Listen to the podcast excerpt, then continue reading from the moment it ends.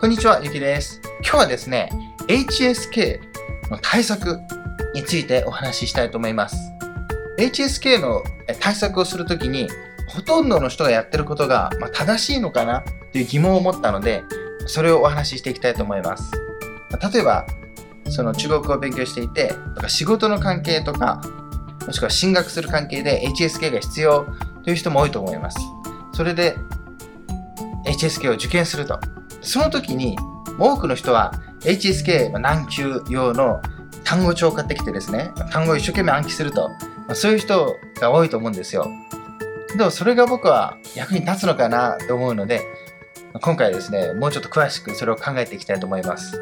ちなみに僕も HSK は受験しました。こんな感じですね。結果はこんな感じなんですけど、まあ、読解とですね、リスニングがいいですね。で、作文はですね、まあ、あまり漢字が書けないのでですね、手書きで、なので それでま点を落としてしまったんですけど、まあ、このように見ればわかるんですけど、3つありますね。読解とリスニング。まあ、読解の中にはその文法とかも入ってますね。あとはリスニング。それから作文というのがあります。作文というのはその文章ですね。文章を読んで、10分間読んで、その後にその文章を回収されて、それをまとめると要約するんですね。これでわかる通り、HSK の試験は、読解ができれば合格できます。合格は6割、60%ですね。えー全部で300点満点なんですけど、100点、100点、100点。で、180点以上が合格になります。6割なんですね。6割取れればいいんです。6割取るにはどうしたらいいか。読解ができればですね、簡単なんですね。はい、合格点の6割取る半分ちょっとですから、簡単というのが分かります。というのも、まあ読解の問題ではもちろん読解がありますよね。結構長い文があるんですよ。それから、えー文法の問題でも、えーちょっとした文章があるんですね。はい。いくつもあるんですよ。なので、それが読める必要がある。あとは作文ですね。作文もまず読んで理解する必要がありますから、読解と同じなんですね。なので、裏を返せば読めなければ、えー合格できない、え合格は難しいということです。であと、説問とかも全部中国語ですから、この点から見ても、まあ、読める必要はあるんですね。中国語の読む力が問われてますね。HSK の試験では、まあ、語学の試験はほとんどそうですけど、まあ、読解ですね。読む力が必要だと。はい。これが分かりましたね。じゃあそこであの単語を覚えるというのはどうなのか。この単語を覚えるという人は、その前提にですね、単語、わからない単語をなくせば、まあこの文章がちゃんと読めるから。という前提があると思うんですね。しかし、その文章がですね、全部、文章がですね、全部読めて理解できたとしても、あの、説問に正答できるかどうかは、甚だ疑問です。文章が理解できてもですね、まあ、それで簡単に答えが出せるというわけではありません。というのも、あの、読解の問題では、ほとんどですね、上から順番に、まあ、説明、説問が1、2、3、4とあったら、まあ、1段落のとか2段落のとこに説問1の答えがあって、でその次はここにあって、順番にあるんですね。はい。順番に答えが出てるので、まあ、最初に全部ダーッと読む必要はないんですよ。1個ずつやっていった方がいいんですね。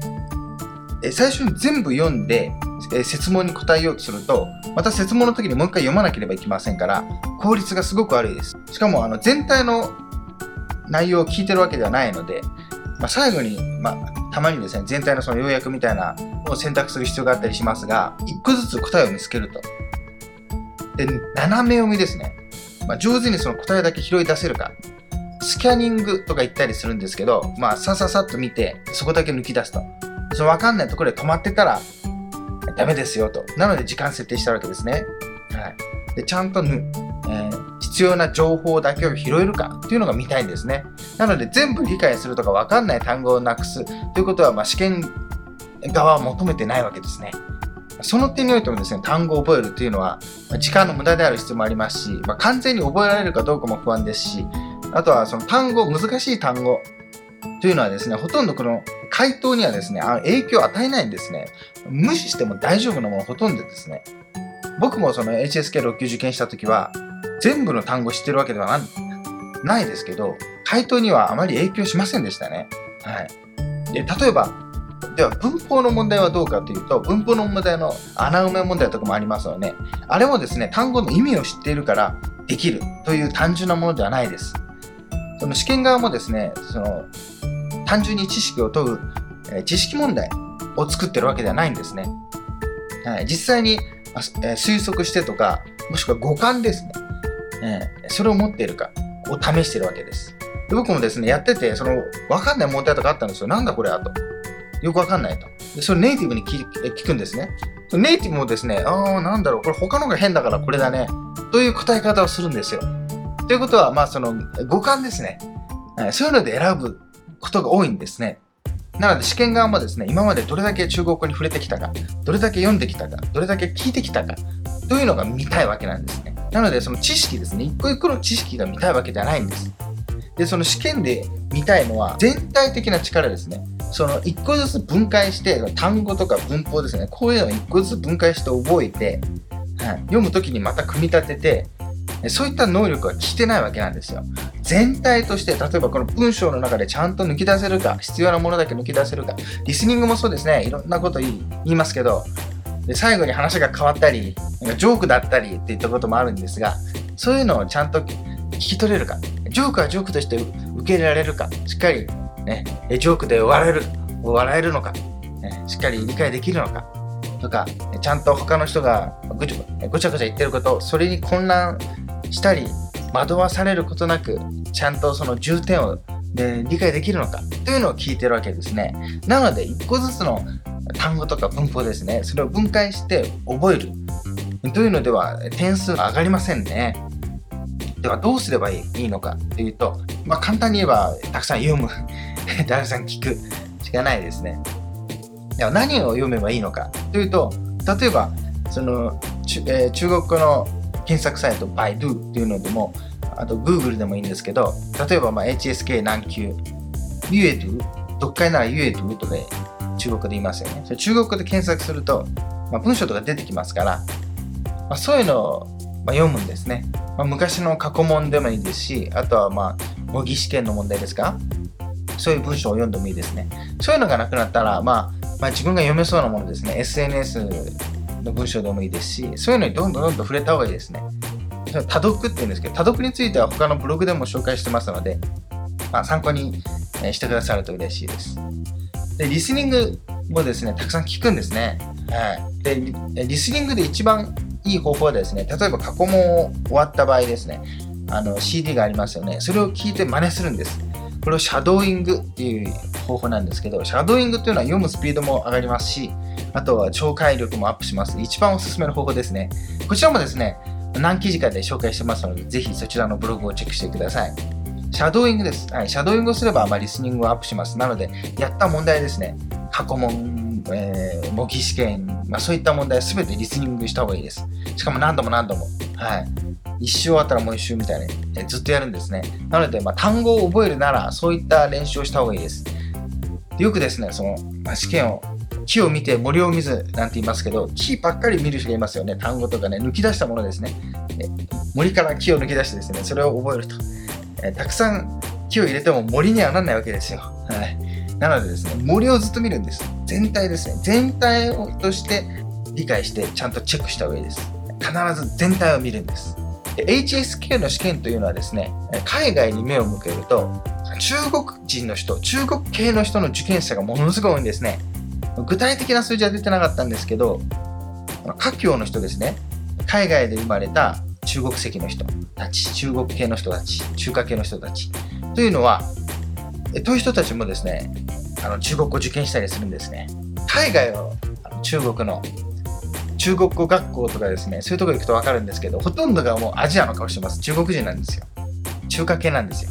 中華系の人が中国語を勉強するんですよ。で、その他にですね、中国では中国人も受験するんですよ。それは僕、実際に受験してですね、中国で受験したんですけど、その時初めて分かったんですが、受験会場でですね、僕住んでるとこ、結構離れたと、え都市、離れた町なのでですね、で、あの時受験したの3人しかいなかったんですけど、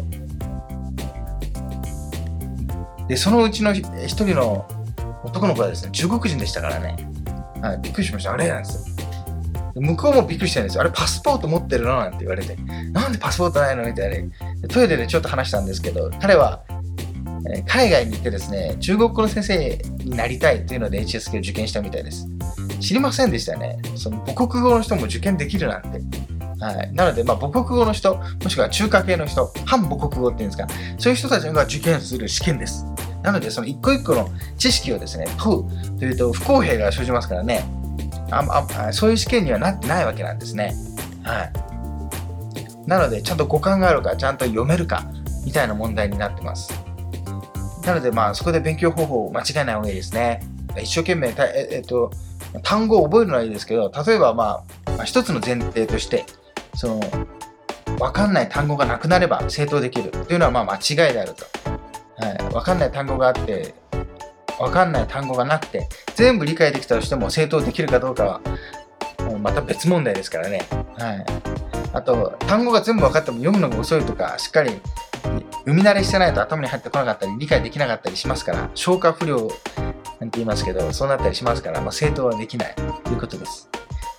なので、まあ、しっかり読んでですね、あとはま聞いて、まあ、ドラマとかでもいいんですよ。あとはまあシャドーイングですね。